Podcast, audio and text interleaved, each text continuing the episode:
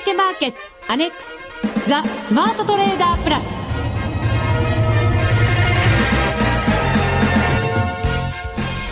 全国のリスナーの皆さん明けましておめでとうございます。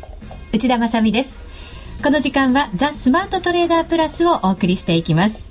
まずは福福コンビをご紹介しましょう。国際テクニカルアナリスト福永博之さん。こんにちは。よろしくお願いします。マネックス証券の福島正さんです、はい、こんにちは。よろしくお願いします。よろしくお願いいたします。お願いします。さて本日の放送なんですが特別編成で放送してまいりましたがここからは通常通りの放送となります。えー、なのでまずは今日のマーケットのおさらいをしておきましょう日経平均株価、トピックスともに反落となりました。日経平均は71円40銭安。8488円71銭。トピックスマイナス6.71ポイント。736.28ポイントです。出来高概算で12億5542万株。売買代金は7097億円でした。業種別指数では全33業種が下落となりました。電気、ガス、海運、空運、保険、鉄鋼、証券、その他製品などが弱かった一方で、建設、輸送用機器、小売、金属製品、精密機器、機械などが比較的下落率小幅にとどまっています。さて福永さんまずは今日の相場ご覧になっていかがでしたか、はい、そうですね。あのー、まあ昨日が大発会でですね、えー、全面高だったんですけれども、はい、まあ今日は業種別で見ると全てが下落になってしまったと。あの引け間際まではですね輸送用機器が一応自動車のところがねプラスで頑張ってはいたんですけれども、まあ結果的にトヨタ自動車が今日売買代金トップでですね、えー、前日比変わらずになってしまったために、はい、あのまあ本当なんかしっかりしてたんですけれども、ですね。えー、まあ、結果的にその建設に抜かれてですね、まあ、抜かれたといってもマイナスはマイナスなんですが、えー、あのー、まあ、結果的に全業種マイナスで終わってしまったという形でしたよね。まあ、ですので、どうなんでしょうね、今日なんか見てますと、まずは昨日の反動、上昇の反動ですね。で、一方で今晩、例えばアメリカの方で ADP の雇用リポートだとか気になりますね。はい。それからあと ISM の非製造業景況指数ですね、まあ、こちらの発表も控えてますしましては明日ですよね、えー、6日週末になりますけどもまたあのいつものように雇用統計がね、はい、えー、発表されるというところですので、まあ、そういったところが控えているということからするとやっぱり積極的にはこう下げたところも買いづらいという形になってしまったという感じですよね。そうですね。あの年末からアメリカの経済指標は強弱混在というなんかそんな感じで、うんはい、一体雇用のところはどうなんだろうという注目今回も高まってますよね。うん、そうですね、えーまあ、特にそうですねあの、まあえー、新規の失業保険の申請者件数ですね。こちらがそのそれほど悪くないということもあってですね、えー、雇用統計に関しては一応その失業率は低下するんじゃないかというような見方も一方で出てるんですよね。はい、ただあのやはり重要なのは雇用者数がどれだけ伸びるかということですので、あの、今日も一応その ADP の雇用報告なんですけども、これ前月よりも若干低下するんじゃないかっていうことは言われてるんですね。うん、ただ、あの、もちろんプラスはプラスですので、まあそうしたところを上回るような結果が出てくるようですと、まあ明日の雇用統計にも期待がつながると同時にですね、あの、やはり為替市場で今度ちょっと今ドルが若干弱含みですから、はい、えー、ユーロにつられて下落しているような形になってますので、まあこのあたりがこう反発につながる、あるいはちょっと下げ止まりにつながるとかですね、まあ、そういう動きが出てくると東京市場にとっては、まあ、あの株式、それから為替両面でちょっと支援材料になってくれくれるのではないかと。で一方でやっぱりヨーロッパですよね。こちらやっぱりマイナス要因がまだこうくすぶっていてですね、はい、で相変わらずユーロはもう100円割ったまま一度もといったらですが一旦ちょっと浮上する場面もありましたけど今日も99円の前半での推移にこうね定着しつつありますからね、まあ、この辺りがやっぱり戻ってきませんとあの東京市場、まあ、特に株式市場は厳しい状況になってくるかなというところですよね、はい、はい、ドル円が現在76円74銭から76銭ユーロ円が99円17銭から21銭あたりの動きとなっています、はい、まずは今日のマーケットのおさらいでした。さて2012年円相場がスタートしています、はい、どうですか？リバウンド狙える年になるんでしょうか？うん私は一応年初からあの上昇続くんじゃないかというふうに考えてはいるんですけど、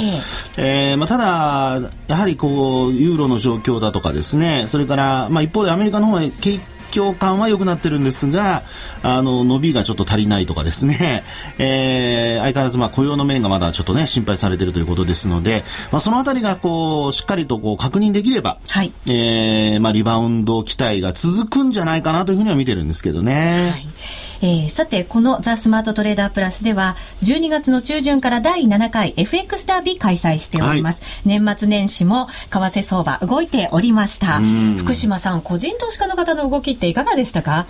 うんやっぱり12月のやっぱりそうですねちょうどダービーが始まった頃ぐらいから、えー、まあアメリカのクリスマス休暇あの入ってしまってるんですけども、まあ、それに伴って、えー、取引あの本番の取引ですよね。あのだいぶ、えーまあ、押し込んでというか、まあ、手控えてというかそういう状況になっていてもちろんあの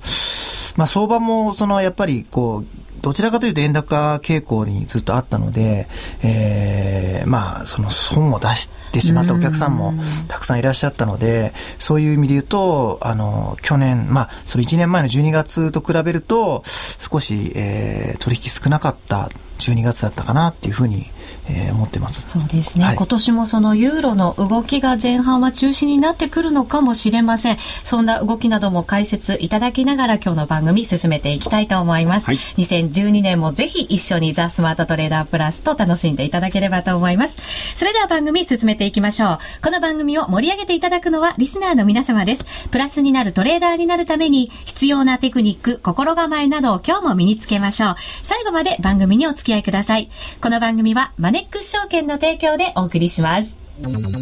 スマートトレーダー計画よーいドン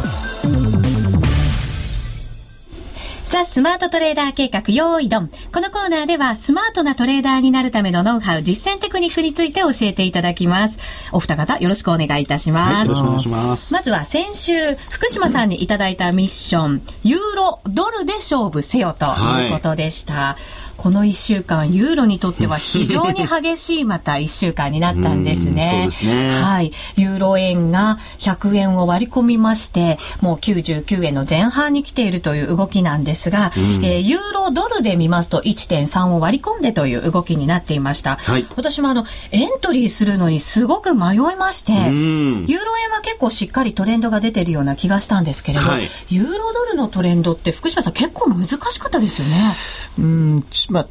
まあ、超短期で、まあ、トレンドっていうか、言うと、また福永さんに怒られちゃうかもしれないですけど、超短期で言うと、確かにトレンドが出てなかったので、でね、まあ、中期的に見るともうトレンドはやっぱり、えー、あの、ユーロが安いっていうのはもう出ていたんですけども、はい、まあ、確かに超短期、まあ、内田さん超短期でやられてるので。一週間勝負なんで。はい。超短期で言うと少しトレンドが出てなかったかな、難しい状況だったなっていうふうに思います、結構激しく下げてきたところだったので、やっぱり戻りもあるだろうというのを考えたんですね。で、私はその短期で戻りを狙おうということに決めまして、はい、えー、基本的には30分足、5分足ぐらいで、うん、えー、チャートを判断しておりました。で、12月31日の、これも朝方です、5時30分に あの、調整してきて、こう少し戻ったところの調整ですね、少し下げてきたところがあったので、はい、勇気を持ってですね、買いで、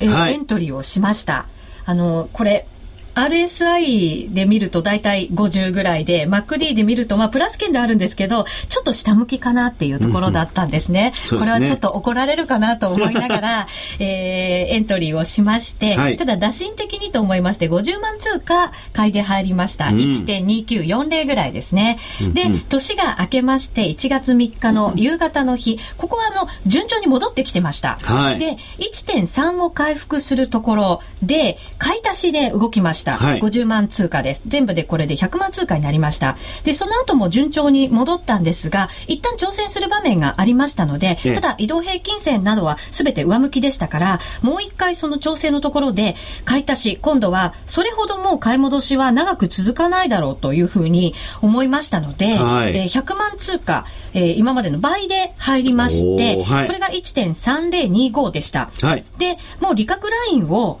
しっかり入れておこうということで、うん、えっ、ー、と、大体こう、1点、あ、ごめんなさい。25とか50とか75ぐらいのところってなんとなく節目になったりする場面も多かったので、はいええ、1.3075に入れようかと思ったんですけれど、うん、そこまで取ると、やっぱりまた利確ライン届かない場合を考えまして、7例ぐらいで入れまして、はい、えっと、これはちゃんと利確を朝方の3時30分ですね、利確をしまして、うん、えー、145万円プラスということになりました。年末年始8三すごいですね、はい、お正月これ本当のトレードだったら、海外旅行分ぐらいもう一気に稼いだって感じですね。確かに。いやー、すごいですね。あのー、まずですね、最初、あの、内田さんの話にありましたように、あの、リバウンド、これは本当はすごく危険は危険なんですよね。はい。あの、ユーロが弱い状況でしたから、まあそういう中では、あの、あらかじめ、内田さんの頭の中でもそんなに続かないだろうと。まあそういう考えのもとにですね、えー、取引、こう積み増していったっていう状況ですよね。はい。で、あの、まあ、一番良かったところはどこかというと、あの、リスクは高いところではあるんですけど、まあ、やっぱり3回目の買いのところとですね、それからあと利確のやっぱり設定の仕方ですね。はい、えー、これはなぜ、あの、良かったかと言いますと、あの、まあ、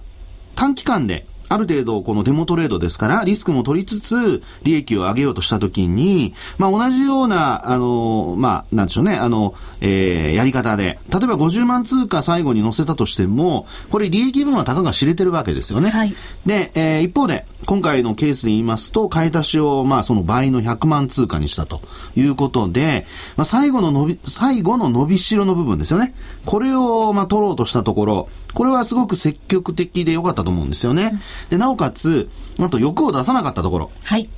これまでの内田さんのトレードで言いますと、差し値はしてたんですけど、ちょっと届かなくてっていうのが結構あったんですが。常に欲が邪魔をしてました、私のトレードの。いえいえ、でもね、今回はそういう意味ではですね、最後のその、まあ、3回目の買いのせの部分と、それから、あの、利確っていうのがですね、この利確の差し値の、あの、入れ方が、まあ、要は、あの、ちゃんと整合性が取れてる。で、結果、それが結びついてきたということなので、あの、非常に、こう、理にかなったというかですね、えー、これまでいろいろこう、打診買いをしたりだとか、あるいはポジションを積み上げたりだとかっていう話をしてきましたけども、まあ、それが今回本当に綺麗にですね、あの、生きた形になってるなというふうには思いますね。うん、ですから、まあ、その後、あの、トレンドがもう一回元に戻るというふうに考えるところまであれば、はい、もう一回売ってですね、利益を上げるっていうこともできたんだとは思うんですけども、えー、まあ、今回はお正月ですからね。はい。もうこれだけ取れればもう十分でしょう。動きが荒っぽかったので、うん、自分がやっぱり見ていられる範囲でやろうというのをすごくそう思ってたんですよね、ねポイントに。はい。でもこれ見るとお茶さん、年末の12月31日から正月三が日の3日4日まで よくトレード頑張りましたね。よくやりましたよね。この31日の日に朝トレード会に入って、はい、マーケットが終わってそのまま実家に戻り、2日の日に戻ってきて、はいね、3日の戦略を練り、はい、結構マーケットマーケットでしたよ。福島さんどうですか？いや、あのー、なんか年越してポジション持っていたっていうのがやっぱりちょっと感動しましたね。まさかポジション持って年越さないかなって思ってたんですけど、さすがですね。いやもうそれもちゃんとトレンド見ながらの年越しだったので、あの、これまではですね、マイナスになって年越しちゃうとか、いや、年越しちゃうってことはないですけども、うん、マイナスにな,、ま、なったままポジションを持ち越しちゃうってことは多かったんですよね。スカットできずにです、ね、えー、できずにね、えー、できずに。で、今回はプラスのまま持ち越して、なおかつ積極的に最後取りに行ったっていうところなので、これは今回順位楽しみですよね。楽しみですよね。早く発表してほしいって感じ 早く知りたいです、ね、ちょっと内田さん、これから侮れなくなってきそうですよ、皆さん。いやいや、そんなことないですよ。えー、でも福島さん、これテクニカル的に見ていただいていかがですか？そうですね。年末年始、まあ、市場参加者が少ない中で、あんまりこう見ると、テクニカルとか、ファンダメンタルズとか、まあ、そんなにこう、関係なくなっちゃう。いや、別に、あの、テクニカル的にど、あの、悪いとかいいとかって言ってるわけじゃなくて、はい、あんまり関係ないんですかね。その、市場参加者が少ない時っていうのは。そうですね。あの、うん短期のトレンドで見ると、内田さんが乗っかったところっていうのはやっぱり上昇トレンドが始まったところではあるんですよね。12月31日の初めの買いのところ。はい、で、あの、MacD と、こう、えー、まあ、ボリンジャーバンドと移動平均線とこう上下に比較してみるとですね、えー、ちょうど10時頃、本来一番買いのスタンスとしていいのは、10時過ぎに MacD がクロスしてですね、あのー、まあ、ちょうど価格もボリンジャーバンドのマイナス2シグマのところで止まって反発し始めてるところですよね。うんうん、まあ、そういうところがエントリーとしては一番、あの、本当は短期で取るのであれば、例えば、あの、200万通貨一気にいっちゃうとかね。あの、そういう、ただ、こう、10銭、えー、10銭とか 0. 点、えー、いくつ取れれば、もう、あの、売っちゃうっていうような、そういう短期トレードですけどね。まあ、そういうのであれば、良かった部分だと思いますし、あと、買い乗せの部分で言ってもですね、結局 MacD はずっと伸びてるとこだったので、まあ、そういう意味では ちょうど、あの、移動平均線や、まあ、あの、ボリンジャーバンドで下げ止まって反発しているところですので、まあ、そういうところも、まあ、あの、セオリー通りはセオリー通りになってるかなというふうには思いますね。マクディがやっぱり、あの、下落になっていたとしても、プラスゾーンにいてくれたので、はい。まあ、そこで一歩踏み出せたかなと思います、ね、うん、そうですね。で、最後に利確したところもですね、実はこれ価格は高値更新してるんですけど、マック D は前のその水準をちょうど、えー、これ何時頃でしょうね。えー、まあ、2時ぐらいの、2時前後の水準でしょうかね。まあ、このあたりの水準、これ30分足ですから、はい、超えられなくて、いわゆるこれダイバージェンスが起こっているところでしたから、はい、まあ、そういう意味では、あの、ちゃんと理にかなった売りになっているのかなと。うん、ですから、こういうところで本当に売りそびれてしまったとしたらですね、追っかけてでも売らなきゃいけないところになりますから、はい、まあ、そのあたりは今後、一応頭に入れておくといいかもしれないですね。はい。以上、スマートトレーダー計画、用意ドンでした。FX なら、マネックス証券の FX プラス。現在、FX のサービスを提供している会社、世の中にたくさんありますよね。そんな中、マネックス証券の FX 講座が堅調に増えていると聞いています。なぜたくさんある会社の中で、マネックス証券が FX トレーダーに選ばれるのか、私なりに検証してみました。まずは、取引コストについて。取引コストといえば、取引手数料とスプレッド。マネックス証券では、もちろん取引手数料は無料。米ドル円のスプレッドは原則2銭と低コスト。しかも、1銭通貨単位から取引できるため、初心者の方にも優しいです。気になる取引ツールはとても使いやすく、投資情報も満載で、携帯電話やスマートフォンからの取引機能も充実。もう言うことありませんね。さらに皆さんに朗報。今なら新規講座開設19,200円相当プレゼントキャンペーン実施中。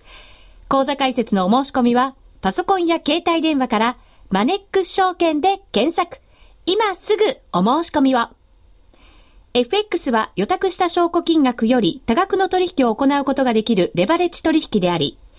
取引対象である通貨の価格や金利の変動により、予託した証拠金額を上回る損失が生じる恐れがあります。お取引の前には必ず、契約締結前交付書面の内容を十分お読みになり、リスク、手数料などをご確認ください。マネックス証券株式会社、金融商品取引業者、関東財務局長、金賞第165号。ザ・スマートトレーダープラス。今週のハイライト。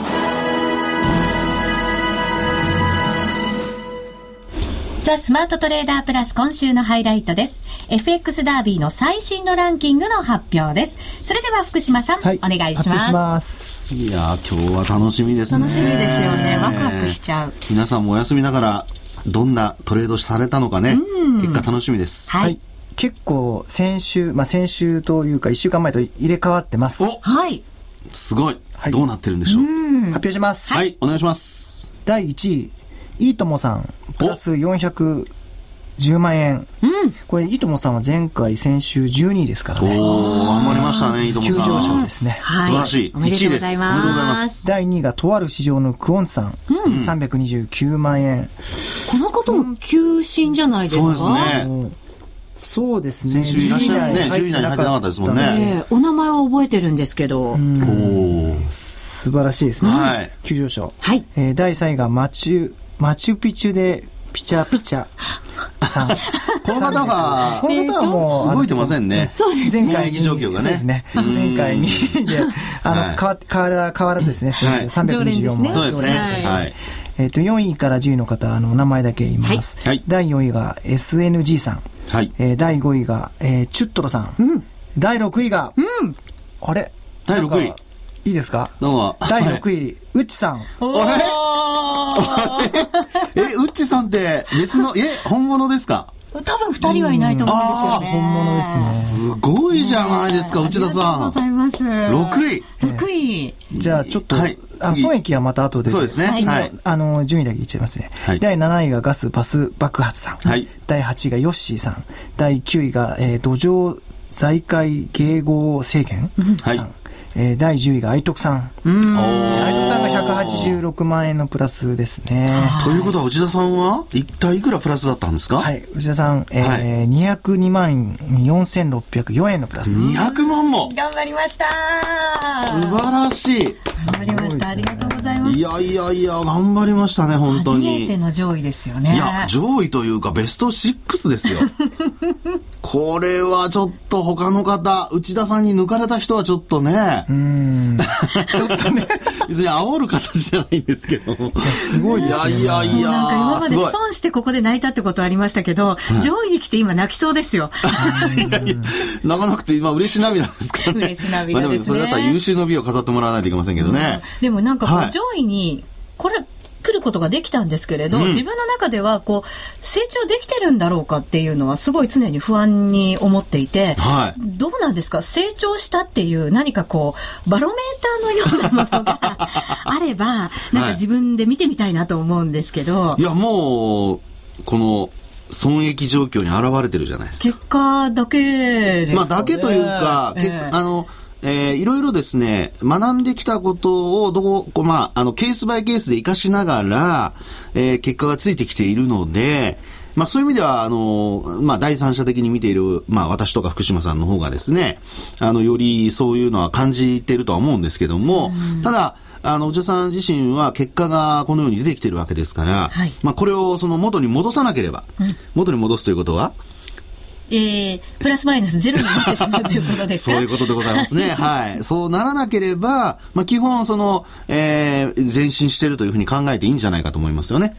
これはですから、内田さんに限らず、この番組をね、お聞きになって、あの、自分なりにこうトレードをしてですね、まあ、特にこのデモトレードを、せっかくね、マネックス証券さんが提供してくださってるので、まあ、これをうまく活用してですね、あの、自分なりの成果を上げていくっていう、こう、積み上げがこうできてくるようになれば、はいこれはもう、リスナーの皆さんも同じ、ということになりますよね。はい。成長していることになりますよね。成長のバロメーターは結果と、そして FX ダービーと、そしてダブル福様からのお褒めの言葉と いうことで、よろしいでしょうか？なんかでもまだ足りないよ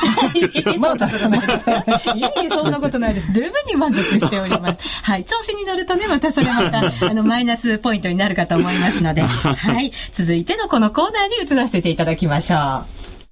う。みんなで参加、今週のミッション。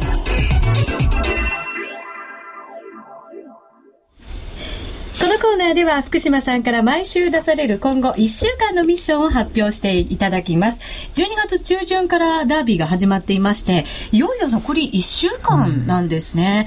1月13日の金曜日朝の5時55分にはこのダービーが終わりということになりますので、まずはその前日12日までの、はい。うんあのミッションということになりますよね。そうですね。はい。うん、今回は雇用統計などなどもありますので、うんありますねなんとなく予想できるような、そんな雰囲気もありますが。わかりませんよわかりませんよね。福島さんやっぱりこれは伺ってみないといけませんね。そうですはい。そうですね。悩んでますね。意外に悩んでますよ。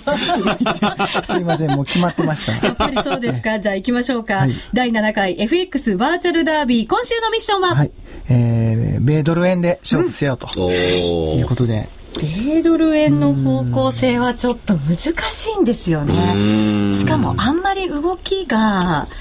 大きくないようなはい。うん、感じも年明けはそうでして、すね。そうなんですよね。どこでどうやって取ろうっていうのは結構難しいですよ。ですね。まあ、ですから、そういう時はね、あのーポジションを大きくして短期で儲けるようにするのか、はいあるいは何か動きが出た時に乗っかるのかですね。まあ、やっぱり戦略をちゃんと練って、で、それに応じた、あの、ポジションの作り方だとか、はいエントリーの仕方っていうのをやっぱ考えていく必要ありますよね。はい。あとは慎重にならないように、まあ、慎重でありながらも積極的にトレードしていかないといけないですね。そうですね。あの、これやっぱりダービーですからね。あの、しっかり、こう、例えば調子がいい時ですね、はい、自分の調子がいい時にはそれに乗っかるっていうのが重要なことですので、でないと、まあ今回のようにですね、いきなり1位に出てきた方もいらっしゃれば、えー、若干こう順位を落とした方もいらっしゃいますよね。まあそういうこうね、えー、競い合うっていうことから考えると、まあゲームとして考えた場合にはですね、えー、しっかりやっぱり積極性を保ちながらトレードを行っていくっていうことが重要ですよね。ポイントですが、あの、先週も解説いただきましたが、アメリカの財務省の為替報告書、はい、解説いただきましたよね。介入は、あこう指示しないよっていうコメントありましたから、ねはい、介入の期待感みたいなものは、ちょっと薄れつつあると思うんですよね。そうですね。えー、ですから、今後ドルが仮にその介入なしで動くとすれば、やはり、こう、経済指標でですね、えー、ドルのその強さなどが確認されるかどうかだとか、はい、それからあとは、その、まあ、えー、今よく動いているのは原油価格ですけども、はいあの、商品指標ともちょっと連動することも、あの、今、全く動きがないですから、うん、まあそういう意味では、そういうのもちょっと考えながら、あの、米ドルを見ていくっていうのは重要かもしれませんね。はい、ありがとうございます。ということで、新年を迎えましたので、マネックス証券から新年の抱負なども含めて、お知らせがあれば、福島さんお願いいたします。はい、それではですね、あの、実は今日、今日からなんですけども、はい、えー、まずキャンペーン、FX プラスのキャンペーン始まってまして、はい、えー、実はですね、あの、お昼頃に、えー、お昼前ですね、アップしてるんですけども、はい、えー、FX プラススマートフォンで取引して、えー、豪華商品をゲットせよと。いうタイトルの、えー、キャンペーンが今日スタートしています。スマートフォンでトレードされてるって方も多いんでしょうね、きっと。やっぱりスマートフォンのあの普及に伴ってやっぱりスマートフォン経由での注文約定っていうのがもう右肩上がりに増えていってやっぱりそうですか、えー、やっぱり通常のあの、まあ、ガラケーって携帯電話以前の携帯電話がもちろん減っていて、えー、ただですね携帯電話